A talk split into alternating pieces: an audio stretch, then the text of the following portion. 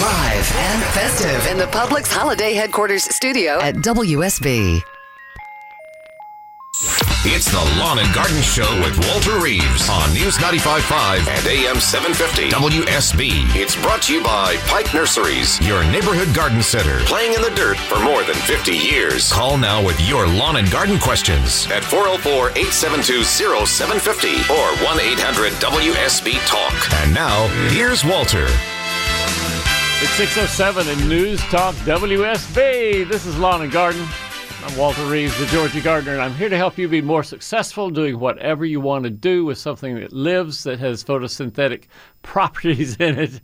If you want to know about how to take care of your holiday plants, if you want to know about how to take care of your trees outside when it's cold, if you have a question about what you should be doing maybe six months from now when it's warm again, if you have any questions about the natural world, the out of doors, the landscapes, lawns, trees, shrubs, flowers, houseplants, insects, diseases, anything you can think of, I'm here to help. four oh four, eight seven two, oh seven five oh. four oh four, eight seven two, oh seven five oh. It's thirty, thirty-six point four degrees outside right now, and I got a Facebook posting last night from Teresa Schrum.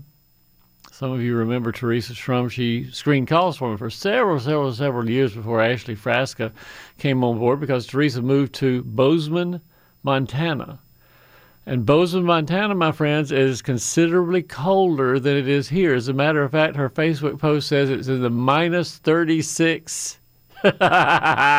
minus thirty-six degrees predicted for this weekend. Snow, of course, has been howling across the Midwest and the Northeast for the last couple of days. And so Teresa is actually very happy, I think, with herself for being up there. She really, really, really enjoys being in the cold. But she did mention that they've drained all their outside pipes, but for their house, they have some um, pipes that are in the exterior walls. And so for those pipes, I don't know if that's in her carport or bathroom or quite where those pipes are, but for those pipes, they have to put space heaters next to the wall to keep the wall warm enough to keep the water in the pipes from freezing. Last weekend, I talked about pipes freezing on the farm when I was a kid and what we had to do to thaw out the pipes on the farm. And I'm sure inside the walls of the houses in Bozeman, Montana, at minus thirty-seven degrees, oh my gosh, it gets cold in there. And water pretty quickly coagulates and solidifies and then becomes all sorts of problems for the people inside the house trying to get a little water to drink, or on the farm where I grew up, for the chickens and the cows and everybody else to have something to drink. One of the things that I did not mention last Saturday, when I talked about thawing the pump and doing the other things that I had to do for, for water in the wintertime, was that sometimes you just couldn't get the darn things thawed out. You couldn't get the pump thawed out. And so what would you do? We had a pump. I mean, we had a hand cast iron pump that would you could, and you could pump water up from our well. It was only about fifty, I guess, feet deep. It was a dug well. It had been there for fifty or sixty years, I guess, but we could get water out of the out of the pump. And that was one of the most miserable jobs in the world, was pumping buckets full of water and then carrying them one hundred yards to the chicken houses and pouring the water into the chicken troughs, which all mostly had ice on top of them. It was just a total miserable morning to have to do that. So all these cold mornings that I get up and it's, what, thirty-six degrees outside today, I think, well, at least it's not freezing. At least I don't have to carry water up to the stupid chickens. Oh, me. I say that, because, you know, I have a, a feeling of affection for chickens, but at the time, when you're fifteen, sixteen years old and you're the oldest child and you have to get up and carry water to the chickens, they were stupid chickens. I did not want to go up there and water those those uh, those chickens. Some people some people have asked me, you know, my son, now twenty-six years old, some have asked me if my son has taken after me in any way for my gardening skills and knowledge, and I say absolutely not. He does not have any particular interest, it seems to me, in learning how to garden. On the other hand, my son has five chickens. Catch that, my friends. My son, the boy who grew up, you know, just in a suburban environment, now has five chickens. He lives in California. And uh, he and his housemates have a little chicken house behind their house, and they have five chickens there. And last week, he asked me specifically, he said, "Why aren't my chickens laying?" And I had to explain to him that chickens lay when they have a certain amount of daylight, or a certain amount of just light on them during a twenty-four hour period. Typically, they need about um, fourteen hours or so of light. And so, because day lengths are shorter now, because day lengths are now in the ten to eleven hour range, I think around ten hours is what we have right now, you have to put lights, artificial lights, on the chickens to make them lay, to make them continue thinking, we got fourteen hours of light, let's start the process of making an egg. And so last week, I had to explain to him about how to put a light in the chicken house, put it on a timer, of course, so that they got fourteen hours of, of light during the day. It doesn't have to be much light, as a matter of fact. It can be just a forty or sixty watt bulb. We had a bunch of sixty watt bulbs in our chicken houses as a child, and we had a timer and we'd turn them on at night during the wintertime, turn them off, and that would give the chickens what they needed. And he has reported that immediately his chickens started laying more eggs. Out of five chickens, he used to get about five eggs a day during the summertime. And then it had tapered off to about one egg a day in the last month or so. And he said almost immediately he was getting three eggs a day. So, hey, daddy teaches son a little bit. Daddy teaches son a little bit about the nuances of farming. Again, on gardening, if you want to know some nuances of gardening, four oh four, eight seven two, oh seven five oh. Oh, by the way, on Twitter, if you want to if you want to get onto the computer and or your cell phone and Twitter something to me, tweet me a question, just put a hashtag Ask Walter. All you have to do. And Rachel, who's out here screening calls in Ashley's place this morning, will read them out and we'll get those answered as well. Our friend from Griffin, Nicole, calls us and joins us this morning. Hey, Nicole. Mister Reeves. Miss Nicole, good morning. Good morning. You see, when you live on the farm, you know that the animal has to go first for drinking, isn't it? Because that was we'll certainly live. my yeah. parents' attitude. They thought the cows get fed, the cows get milked, the chickens get fed and watered, the eggs get uh, gathered, and then you could come back and watch T V and eat breakfast and have your cornflakes and things like that. Yeah, because that's the way to bring money. Uh, this week I went on a farm, and this man was feeding uh, the chicken, and I was trying to tell him that if he get some land, because I read that the week before, yeah. you can elongate the uh, time, you know, for... But he couldn't hear that at all. And it is mine, you know, when you get seventy, eighty years old, sometimes new research is like it's like talking Chinese to him, you know. But I would have to get the reading, you know, and at least maybe read about it, you know, you can understand. But boy, don't yeah. tell him that. Don't tell him any day. Yeah, when you get, I mean, even I am hard-headed sometimes, Nicole. Sometimes I don't believe things that people tell me until, fortunately, I do have a computer. I can go research it, look it up. But even back when I was a kid, those hard-headed farmers around around where I grew up, some of them just didn't believe in putting lime on the soil. They wouldn't lime their soil. They needed to put lime out, but they wouldn't do it because their daddy didn't do it. Yes, yes. Huh. Uh, talking about uh, Teresa, uh, minus thirty-six. Uh, why don't they let the uh, water dripping? It wouldn't freeze? I don't know. I, they might. I guess if you left the water dripping fast enough, it can't freeze yeah. out there. But you'd have to have the water dripping pretty fast at minus thirty-six for it not to suddenly sort of crystallize and stop. And once it stops in one place of the pipe, everything is clogged up. Yes, yes. Because I lived through uh, minus sixty-five, and I thought, oh, good. You drop a steel bar on the ground, right. and they break apart. Right. You could not stop your car, could not stop your truck. If you stop, it just got, it would never start back. I know they have heaters for the engine block on yes. their truck. Yes. Bozeman. Even either around the pipe, uh, yeah. the water pipe, you know, when it gets that bad. You know, that you go outside and your ears are freezing right away, you know. It makes me wonder, you know, Nicole, I had, there's a, you know, a product at the hardware store called heating tape. And it's a uh, sort of a plastic tape with wire in it that you can wrap around pipes to keep them from freezing. And I'm wondering why in Bozeman they don't wrap all the pipes with heating tape. It's possibly not a legal permitted thing to do because that's electricity, it's heat, it's inside a wall. If it should short out and start a fire, then that would be a problem. So it may not be legal even to do that, but yeah. certainly that is one way to keep pipes from freezing if it's not in an unsafe position. Yeah, but uh, uh, maybe, Teresa, it's really sometimes it get um, it comes all of a sudden, and uh, you're short of uh, thinking because it happened so quickly overnight, you know. But either around outside, good grief. Yeah, and then speaking of, it comes up overnight, and you're short of thinking. I uh, just the day yesterday, yesterday or the day before yesterday, I guess, thought to myself, oh, I need to turn off all the water to my faucets outside before it gets so cold that it freezes my pipes. And I will have to admit, Nicole, that it has been more than one time, more than one winter, when I don't remember to turn the water off outside. I wake up the next morning, there's this big fountain going over around the pipes where they froze overnight because I forgot to turn the water off, but I did turn mine off this year. Yeah, because water expands, isn't it? Yeah, yeah. I had a glass jug outside, and it broke apart. I mean, that was just um, because the water expands. You know, it's it's, it's remarkable to see a pipe that is frozen, and that would happen occasionally on the farm, that pipes would freeze so cold, and it would be steel. I mean, these are not copper pipe, not plastic pipe, but steel pipe that would burst because of the intense pressure inside because of freezing. It's, it's a remarkable thing to see that. Hopefully not going to happen to anybody listening right now, not to you, not to me, but it can be a mess. So you are the oldest boy? Mm, yes, I was the oldest oh, boy. Oh, no. I'm not too far behind you, but my brother, that. the oldest, is seventy-four. Oh, man, oh, man, oh, man. He's ahead of me, so I'm not to seventy-four yet. But I can see seventy-four in the distance. It's coming faster than I would like. I mean, just one week is like Friday. The next time you turn around, it's Friday again.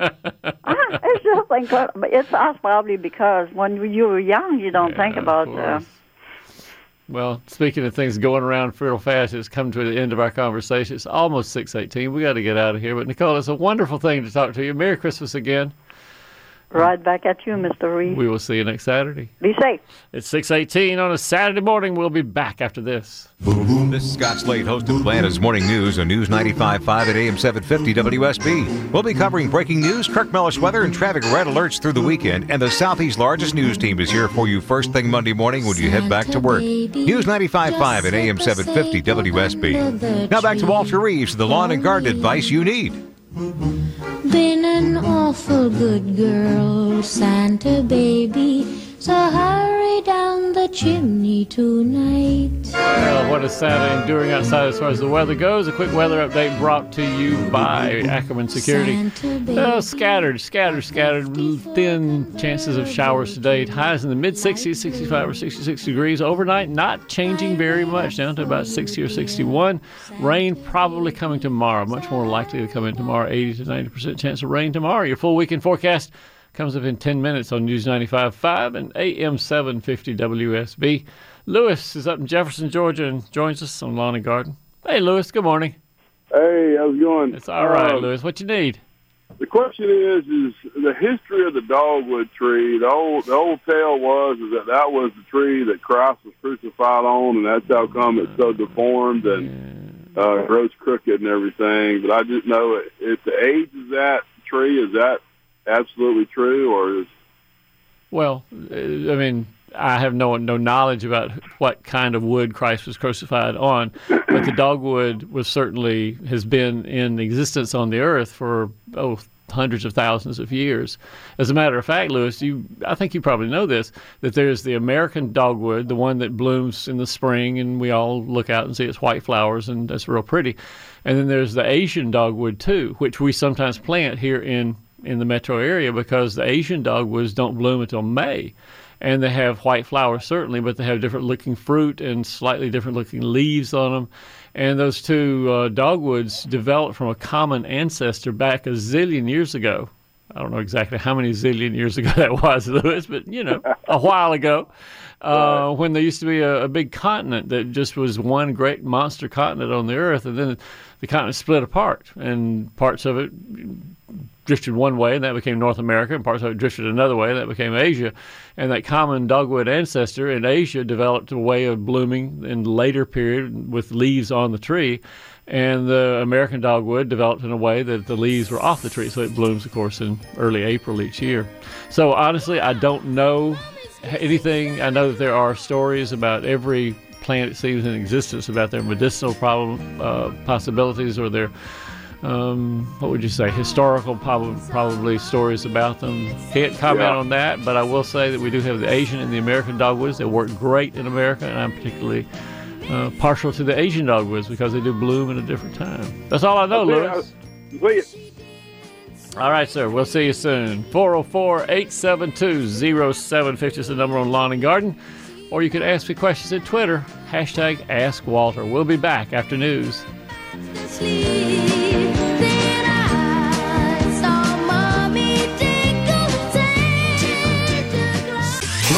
and festive in the Publix Holiday Headquarters studio at W S B.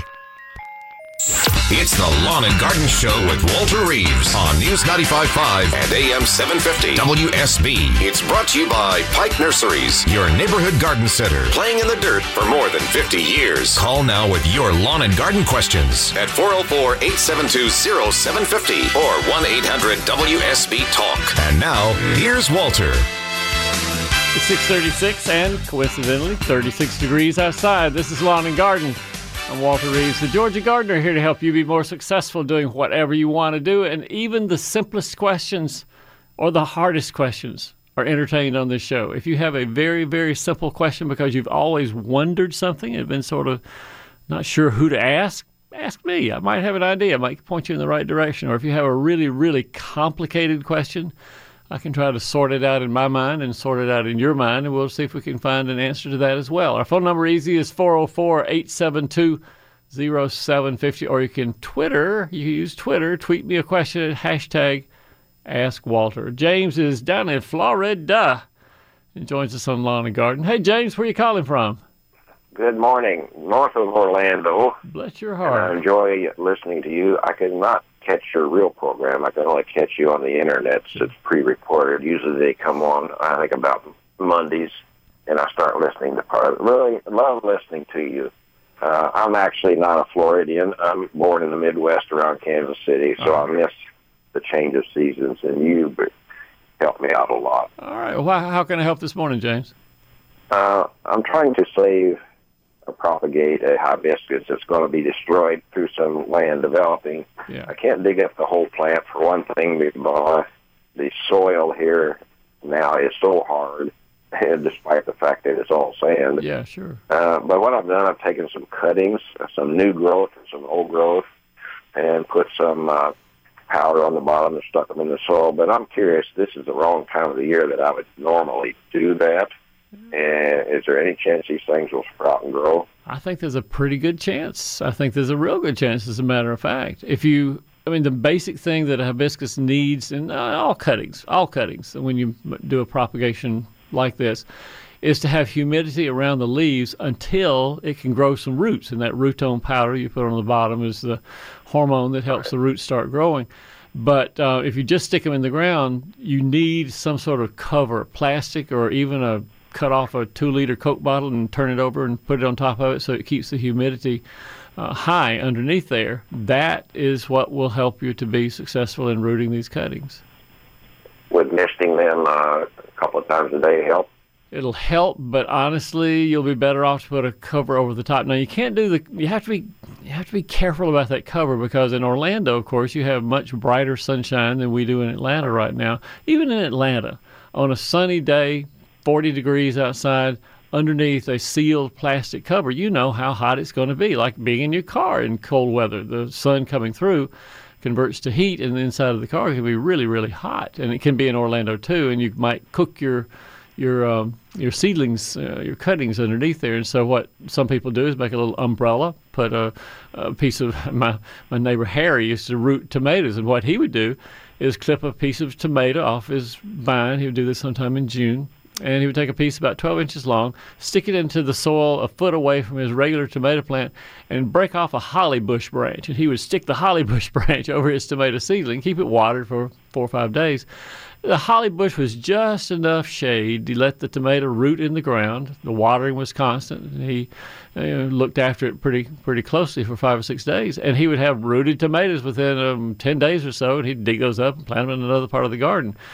So as long as you keep the temperature inside this plastic cover over your hibiscus cuttings, as long as you keep it on the, you know, tolerable side and keep the humidity high, you should have pretty good success. How about if I just put it in a pot and put the pot in the house near, but not in front of a window with bright light? I think and it would do then, better if you have it outside.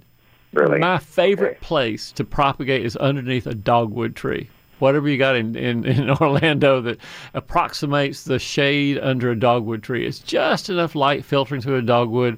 And even though I know you want to put it inside the house and keep an eye on it, James, the light levels, even by a window, even with, you know, the light from the ceiling coming down on it, that light level is much, much less than is really necessary for a cutting to have the energy to root. So I don't think it'll be successful if you bring it in the house, but it will be if you put it outside and keep the humidity high. Okay, then. Then I'll put it outside and I'll find it. I got plenty of shade in the yeah. backyard. I can... Let me know. Call me up that. in two or three weeks. Let me know how it works, James. Okay, thank you, Walter. You have the best day ever. All right, man. We'll talk to you soon. Goodbye. forty minutes past the hour. That gives David out in Tucker his turn. Hey, David, good morning. Good morning and Merry Christmas, Walter. Merry Christmas. Thank you, David. Uh, I have a shading question. Uh, I think I know just about enough to be dangerous on this topic. Um, I have heard that irises could use some perennial shade, and I was wondering if a Pyracantha would be a good choice to uh, plant uh, and provide shade for a bunch of iris bulbs. Uh, let's go back to the first assumption. I don't think there's any necessity to shade iris at all. And I know, you know, because I'll give you a quiz question, David. Do you know which city in Georgia is the iris city? Which city has adopted the iris as its flower? No clue. Griffin, Georgia. And Griffin, Georgia had at one time, still does have, I think in some places, display gardens of irises that are out in the full baking sunshine. They had one at the experiment garden near the experiment station, and um, those irises looked great. They were in full sun. So there may be some species of iris that tolerate a little bit of shade, but I think that most iris would prefer to be in full sun. Oh, okay, so I, I guess I just read something bogus. Um, okay. You oh. never know, David. I mean, there's all sorts of things on the, online right now. Fake news is making a big uh, push into the real news and real fact uh, area, and that's why I am the valuable guy who can tell you exactly what is fake and what is real. What is real, they need sunshine. What is fake, put the irises in the shade, and they'll dwindle away, and you won't have any irises anymore. All right, thank you, sir. David, it's great talking to you. Call again. We'll see you soon. four oh four, eight seven two, oh seven five oh gets you in to take David's place. Who comes next? Brian. Brian's out in Loganville. Hey, Brian, good morning. Welcome to Lawn and hey, Garden. Hey, how you doing today, Walter? Doing all right, Brian. What's up? I was actually uh, trying to see when a good time would be to move a peach tree. It's probably about five foot tall, mm. and I didn't know if this was a good time of year to try to move it or if I should wait until it warms up a little bit. I cannot think of a better day than today, Brian. I'll tell you why. Number one, it's going to be in the mid sixties this afternoon, so you're not freezing your can off out there digging the thing up and the wind whipping around you and making life, making life miserable. Number two, it's supposed to rain tomorrow, and so when you put it in its new spot, the rain will settle it in, make it real nice and happy. And uh, it's the weekend. It's Saturday, Sunday, so you got time to do it. So what's wrong with doing it this afternoon? Oh, nothing. I'm going to be doing it this afternoon. All right. You said it's how tall? Five feet tall? Go ahead. Uh, you said it's five feet tall, Brian? Yeah, it's about five feet tall. Yeah, so I think it's all the leaves are gone, I'm sure, now.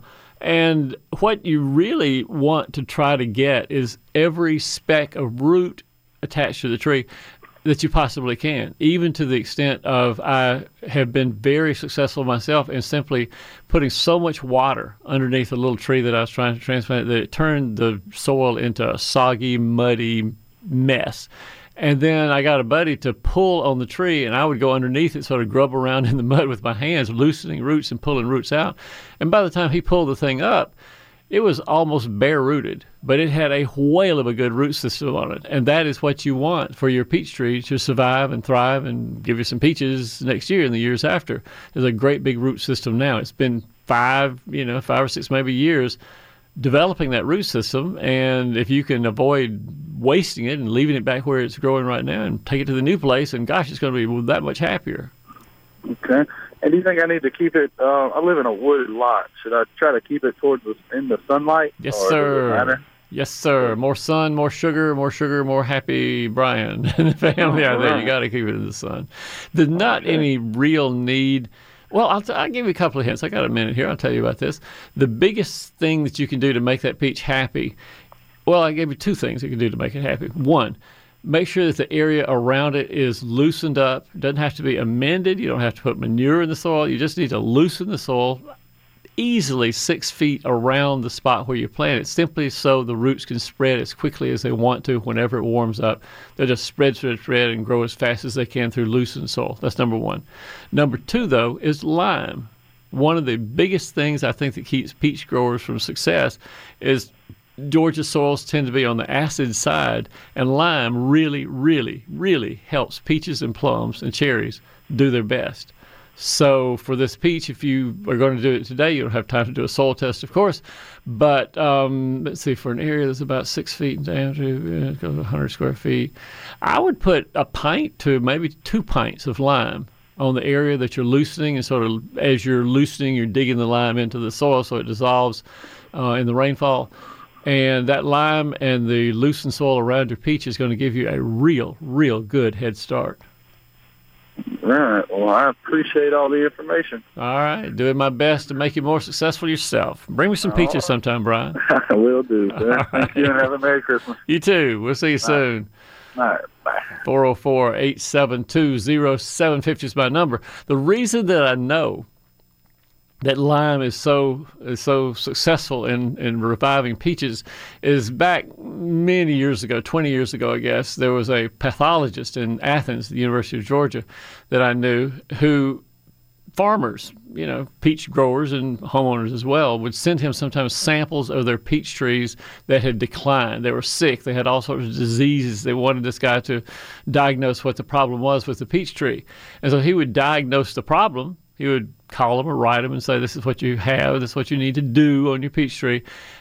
And after that, he thought, heck, I'm going to plant these peach trees. And he had a place behind the lab that he got somebody to dig up, and he put a lot of lime out there. He raised the pH to around six point eight, which is pretty high pH for most plants. But he planted his peach trees out there, and he had a thriving, a thriving peach orchard back there behind his lab, because he took all these diseased, sickly peach trees, put them in limed soil. Lo and behold, up they came, and he had all the peaches he and his staff needed. So lime is important. If you have a peach or a cherry or a plum tree and you want to put lime on it right now, about a pint per one hundred square feet would be about my ratio, my recommendation right ratio. Measure about how big an area you have underneath the tree, one pint per one hundred square feet. Got it? All right. six forty-seven at News Talk W S B. Our phone number, four oh four, eight seven two, oh seven five oh. We'll be back after this. This is Scott Slade, host of Atlanta's Morning News on News ninety-five point five at A M seven fifty W S B. We'll be covering breaking news, Kirk Mellish weather, and traffic red alerts through the weekend. And the Southeast's largest news team is here for you first thing Monday morning when you head back to work. News ninety-five point five at A M seven fifty W S B. Now back to Walter Reeves, the lawn and garden advice you need. Candles are burning low, one for each night they shed, a sweet light to remind us of days long ago. Yeah, Hanukkah's early, not early, Hanukkah's late this year. Hanukkah starts, I believe, Christmas Day and then ends uh, New Year's Eve. So Hanukkah coming up, Christmas coming up, holiday time. If you have a question about holiday plants, of course, you can give me a call, four oh four, eight seven two, oh seven five oh. Your full weekend forecast comes up in ten minutes. Right now, a quick weather update for, brought to you by Ackerman Security. Basically, a pretty nice day, sixty-some-odd degrees this afternoon, slight chance of showers today, much more chance of rain tomorrow, sixty-one the overnight low, and your full weekend forecast, as I said, comes up in ten minutes. Maria in Douglasville joins us on Lawn and Garden. Hey, Maria, good morning. Good morning, Walter. How are you today? I'm well. How can I help?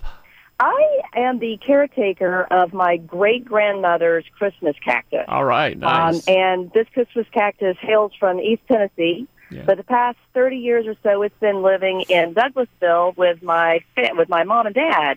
Um, I'm now the primary caretaker of this plant, and for the past few years, it has always bloomed beautifully in basically at Valentine's Day. Wow! And it's gorgeous. It's fuchsia, so it's perfect color for Valentine's. But I wondered if I, if I wanted to try to push it back so it could be a Christmas cactus, what, as opposed to a Valentine's cactus, what, if anything, can I do to set its clock back a couple months? Uh, keep it at about fifty-five to sixty degrees for about a month and a half before Christmas, and okay. it'll work fine. How are you going to manage the fifty-five to sixty degrees? That's a real good question. That's an excellent question. I mean, the greenhouse guys, they know exactly what to do. They've got a greenhouse. They can do it for a thousand, a million plants at a time. For you, they're in uh, Douglasville. I don't know about that.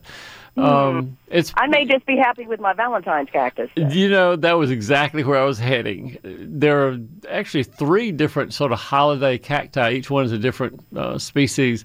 There's the Thanksgiving cactus that has points on the leaves. If you look at the leaves of the Thanksgiving cactus, all of them have little points around the edge. And that's the most likely thing for most people to have, because mm-hmm. the Thanksgiving cactus, if kept in the sixty degrees for two and a half weeks before Christmas, will, or three weeks before Christmas, will um, delay flowering. And so they, okay. they're forced to flower at Christmas. And oh, that's excitement. Everybody calls it Christmas cactus. But there's a different species entirely called Christmas cactus that blooms at Christmas without any messing with it at all. I have a Christmas cactus, and it's got buds, big fat buds all over it right now. It'll be ready to go Christmas Day.